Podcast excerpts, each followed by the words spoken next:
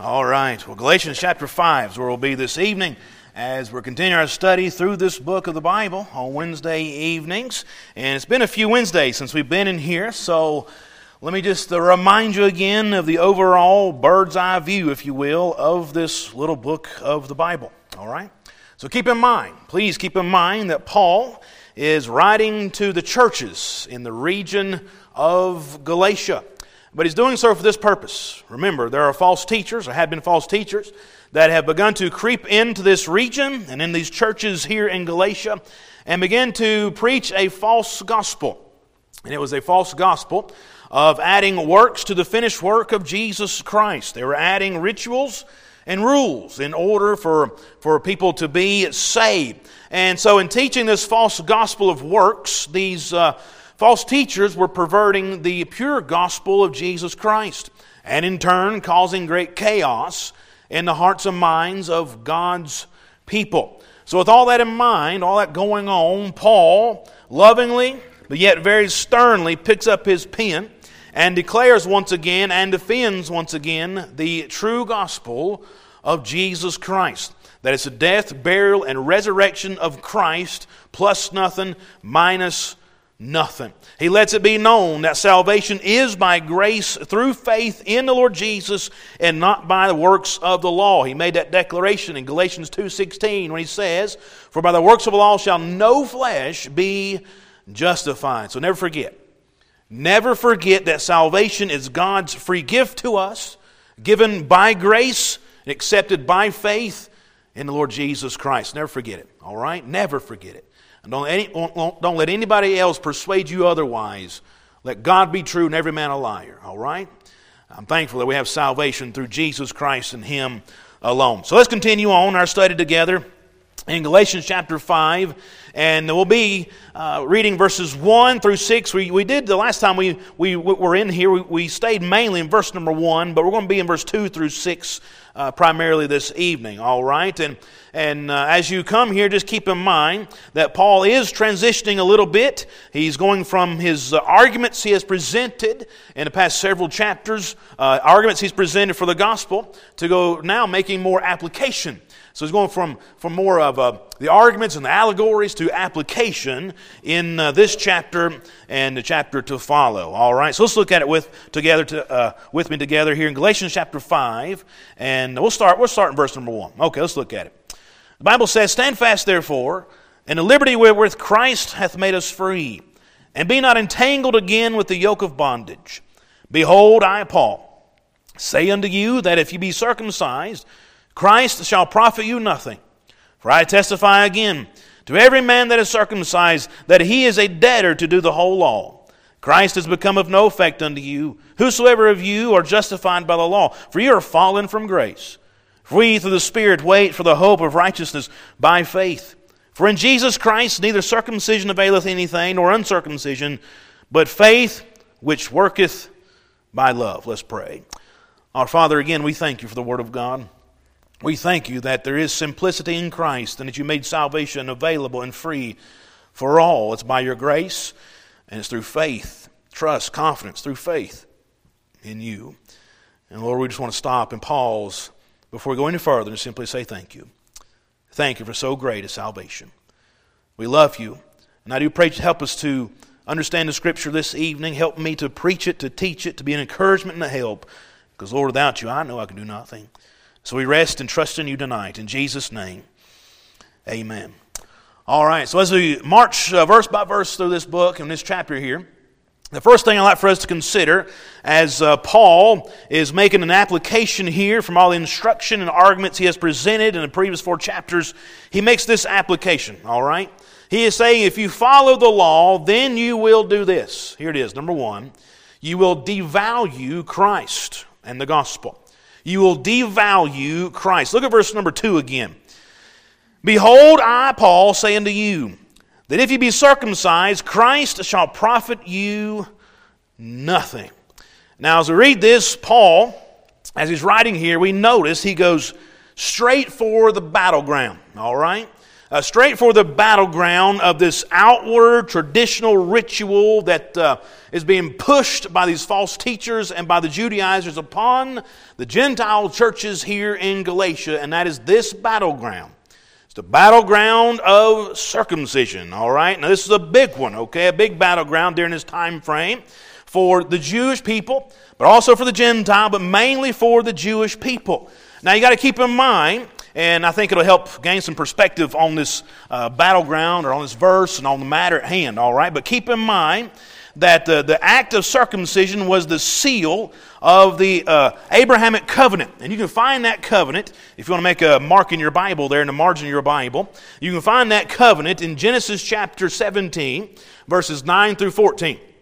But uh, it is there that, that Abraham, or God made a covenant with Abraham. And uh, the Jewish people held to this high and high regard of circumcision. And they would have considered it more of a holy act. And they would have believed that it set them apart from the rest of the world. And even if a Jewish man was uncircumcised, they would consider him to be cut off from his own people. You can see it in Genesis 17 and verse 14, like an outcast type of thing.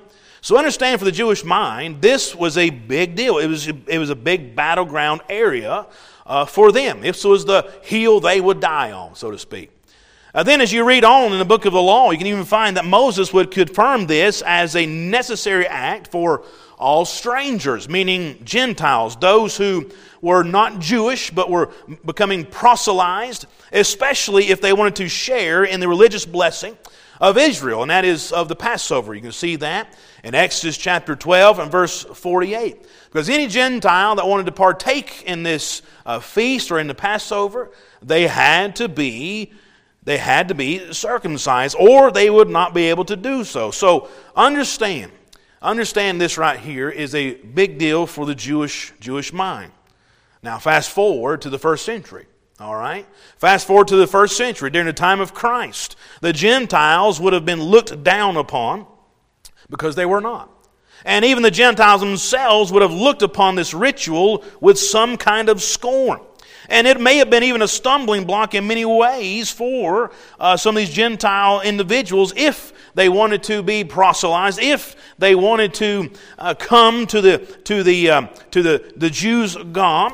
It could have been a stumbling block in, in many ways, actually becoming Jewish proselytes.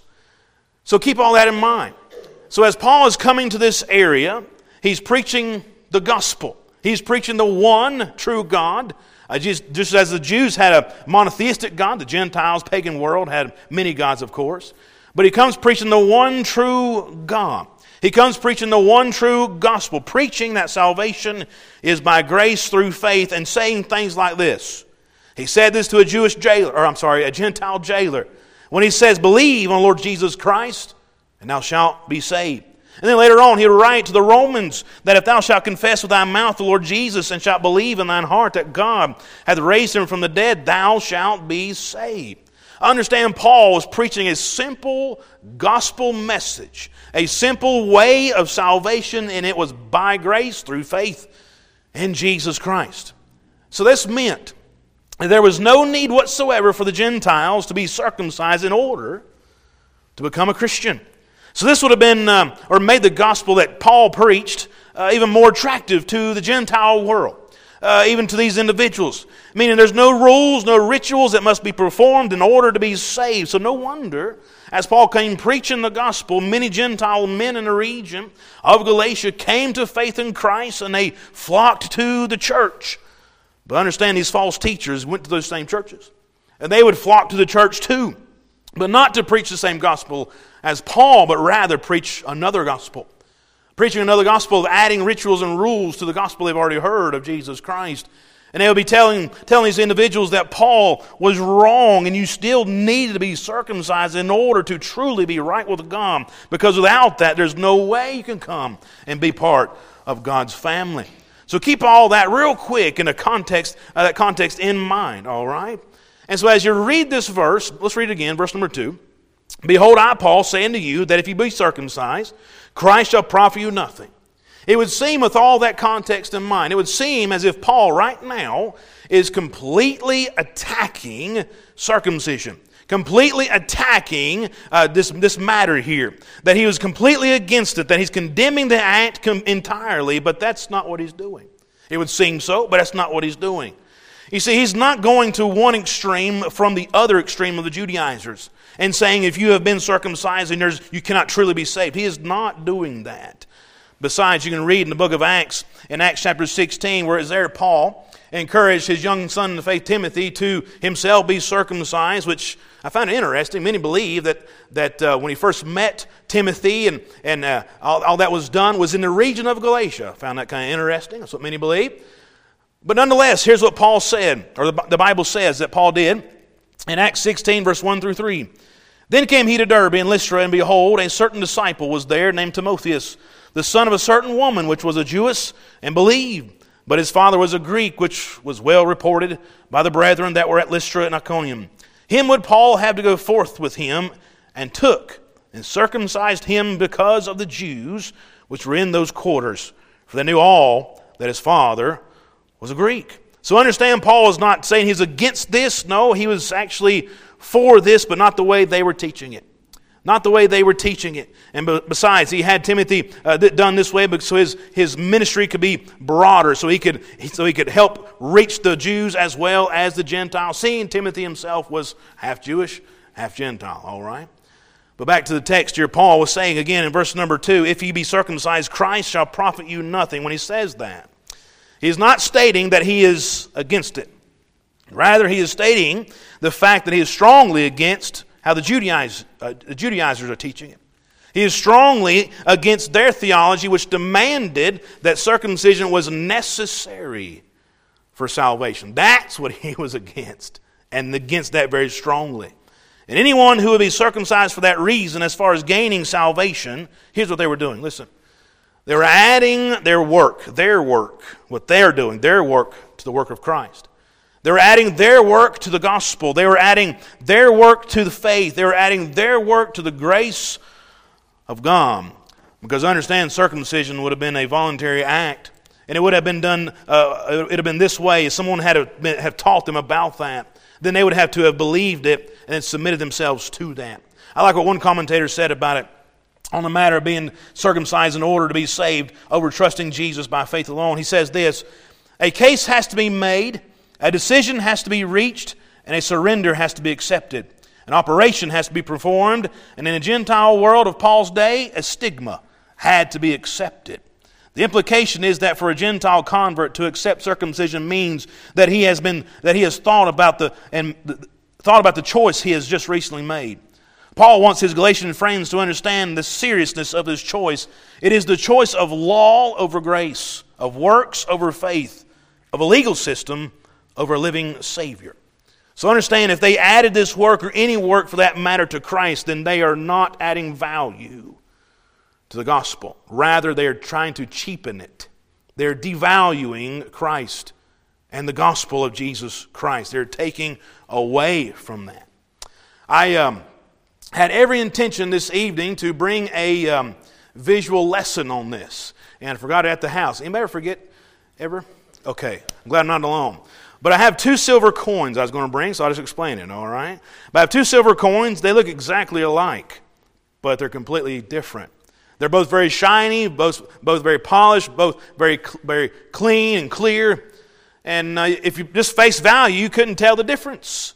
But one has value and the other one does not. The one that does not have value is because it's mixed with other stuff, other lesser valuable metal and therefore it's not as valuable as the other. The same is what they're trying to do here. As Paul is writing to them, if they add their rituals and rules and tradition to the pure gospel of Christ, to this finished work, then no matter how fancy and shiny and religious their works may be, they're still no value there. They're rather devaluing what Christ has already, already done because it's their work and not his. Look again at verse number two.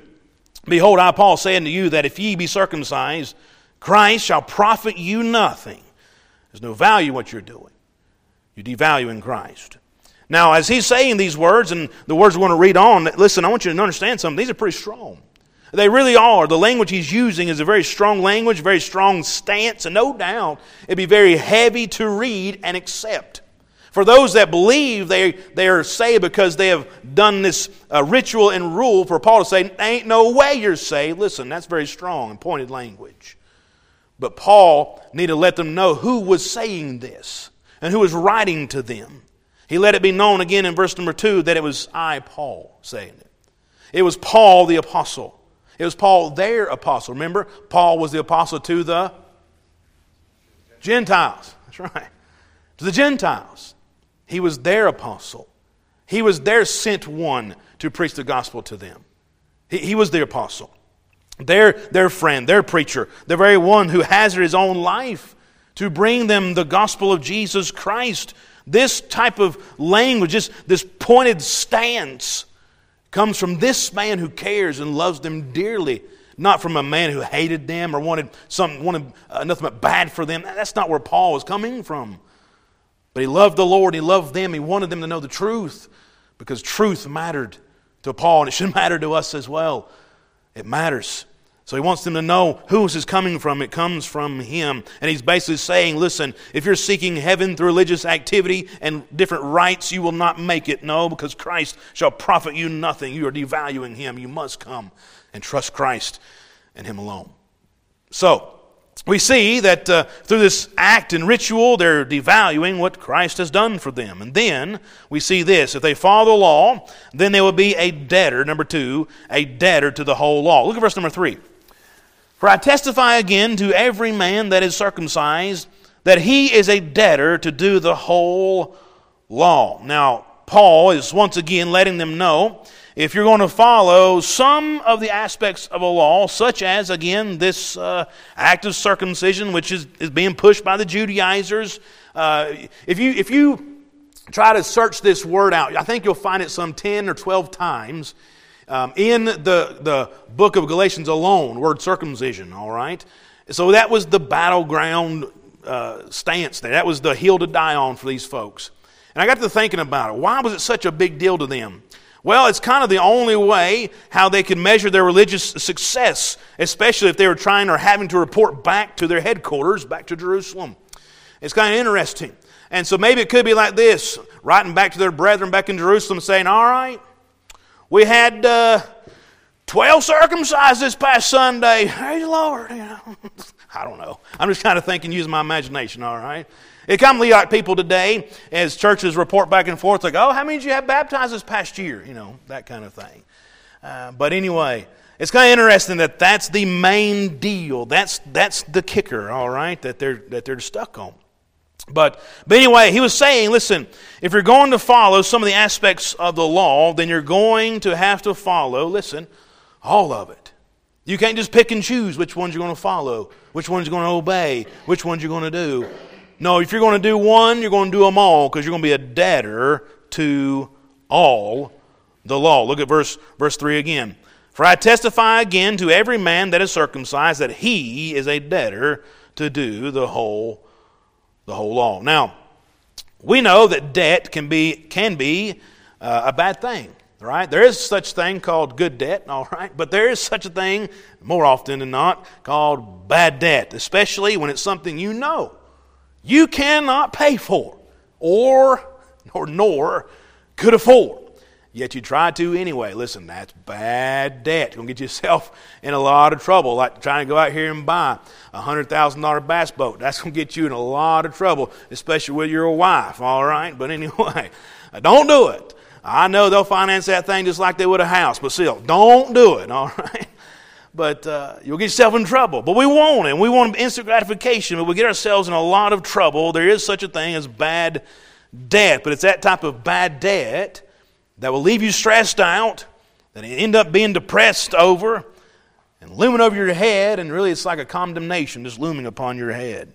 Because you know there's no way you're going to be able to pay that back. And Uncle Joe ain't going to bail you out, all right?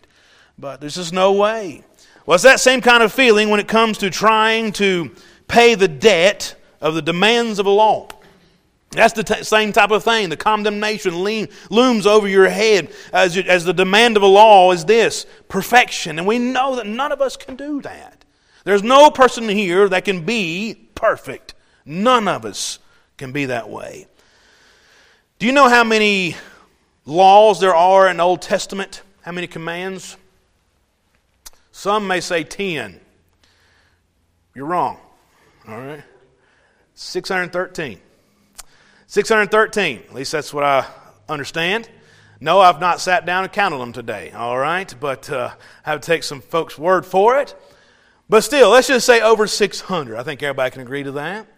But the Ten Commandments are, are, more, are more like your main points with a bunch of sub points underneath them. About 600 of them. Now, to obtain perfection through the law, as the Judaizers want you to, you got to keep them all. Not just one or two, not just the ones that are seen by others, not just the ones that you want to pick and choose or cherry pick type of thing. No, no, no. You've got to keep them all, but I'm going to tell you, it's impossible. It's impossible. Even Adam and Eve had one command and they lived in paradise, and guess what happened? They couldn't do it. So you can't keep 600.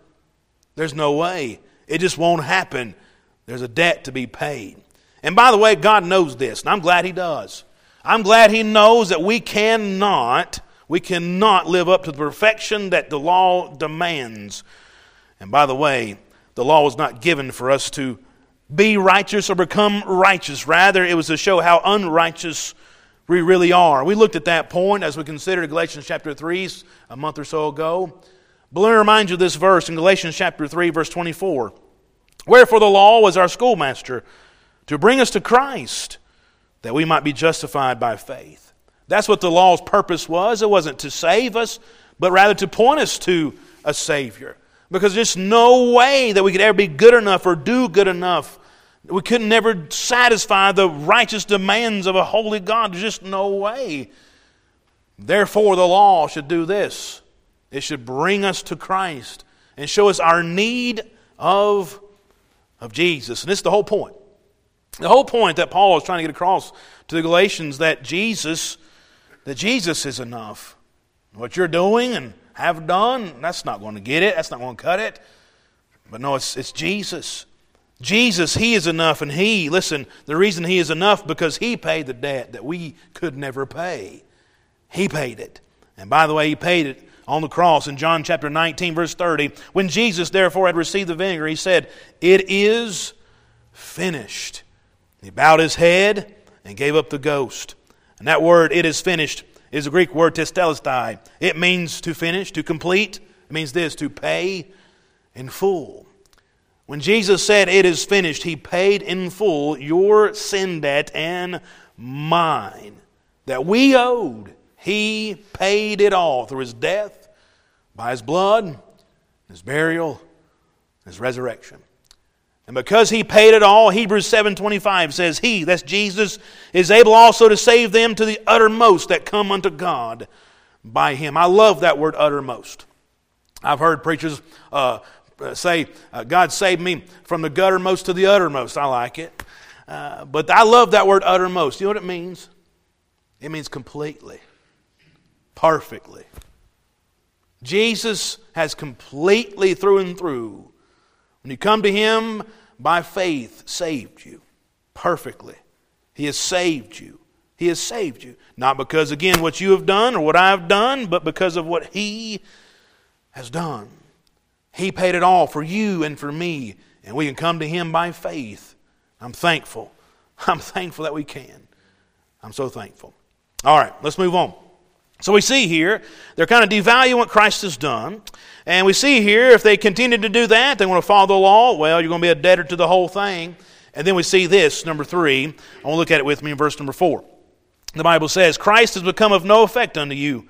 Whosoever of you are justified by the law, you are fallen from grace. Now, I want you to know from the very beginning, there are some folks who will try to take this verse and tell you that as a believer, you yourself can lose your salvation. I'm going to tell you that is a lie. That is not Bible theology. All right? Please understand that.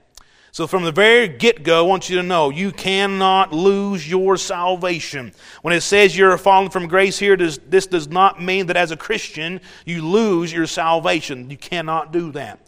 When it comes to these verses, that may seem uh, a little bit harder to understand. What we need to do, really, with all of them, but especially in, with verses like this, we need to compare Scripture with Scripture. All right? Please do Because I promise you, you'll find far more verses to uh, stand upon and prove the point that once saved, always saved, eternal security, or eternal life is how I like to say it, because that's the Bible word for it, is there. All right? Proves it over and over. Let me read just a few of them for you. John chapter 3 and verse 16, you know this verse. For God so loved the world that he gave his only begotten Son, that whosoever believeth in him should not perish but have everlasting life. John 3.36, uh, 3.36, He that believeth on the Son hath everlasting life. That's in the present tense. John 6.47, Verily, verily, I say unto you, He that believeth on me hath everlasting life. Philippians 1 6, being confident this very thing, that he which hath begun a good work in you will perform it unto the day of Jesus Christ. 1 John 5 13, these things have I written unto you that believe on the name of the Son of God, that you may know that you have eternal life that you may believe on the name of the Son of God. Here's the, here's the one that I always go to when someone asks me about the doctrine of eternal security. John chapter 10, verse 28 through 29, Jesus speaking, And I give unto them eternal life, and they shall never perish. It can't get much plainer than that. So when folks say, listen, you can fall from grace, you can lose your salvation, take them straight to the Word of God and tell them what Jesus said about it, all right? Take Jesus' word on it and not some false teacher's word on it. Amen. All right, thank you very much.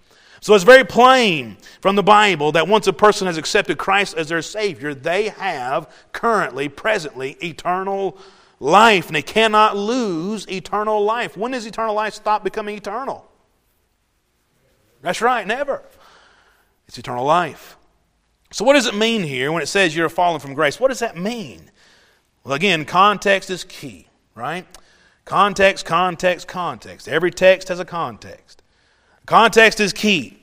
Keep in mind, Paul, in the context, is referring to those who are seeking to be justified by the works of the law. They're seeking salvation by keeping the law. Look again at verse 4. Christ has become of none of, no effect unto you, whosoever of you are justified by the law, seeking to be justified by the law. So it would seem that some of the Galatians have accepted circumcision as the necessary element for complete salvation. And in doing so, they be leaving, listen, leaving the grace system for the law system. That's what they're doing. Therefore, these Galatians that are seeking to be justified by their works, here's what they're doing they're rejecting grace. Uh, they're, they're, they're shunning the grace of, of Jesus and they're seeking lesser means of, of obtaining salvation. So when Paul speaks of falling from grace here, he's not speaking of losing salvation because those individuals have not been saved at all. Because they're not seeking salvation through Christ, but through their own merit, their own works, and their own way, outside of the grace of Jesus Christ. And by the way, there is no salvation outside of the grace of Jesus Christ. There is no other way. The Bible's plain on this. There is no other way. And Paul once again makes that very clear quickly. Look at verse number 5 and 6.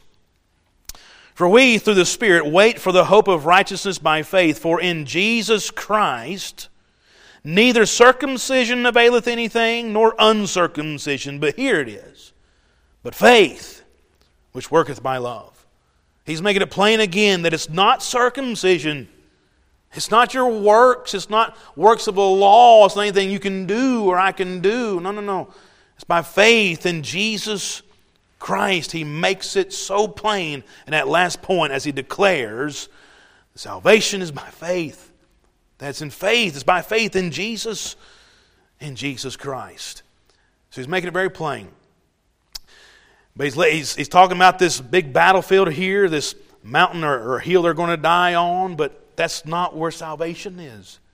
It's found in Jesus Christ. And anything else outside of Christ is no salvation. no salvation at all.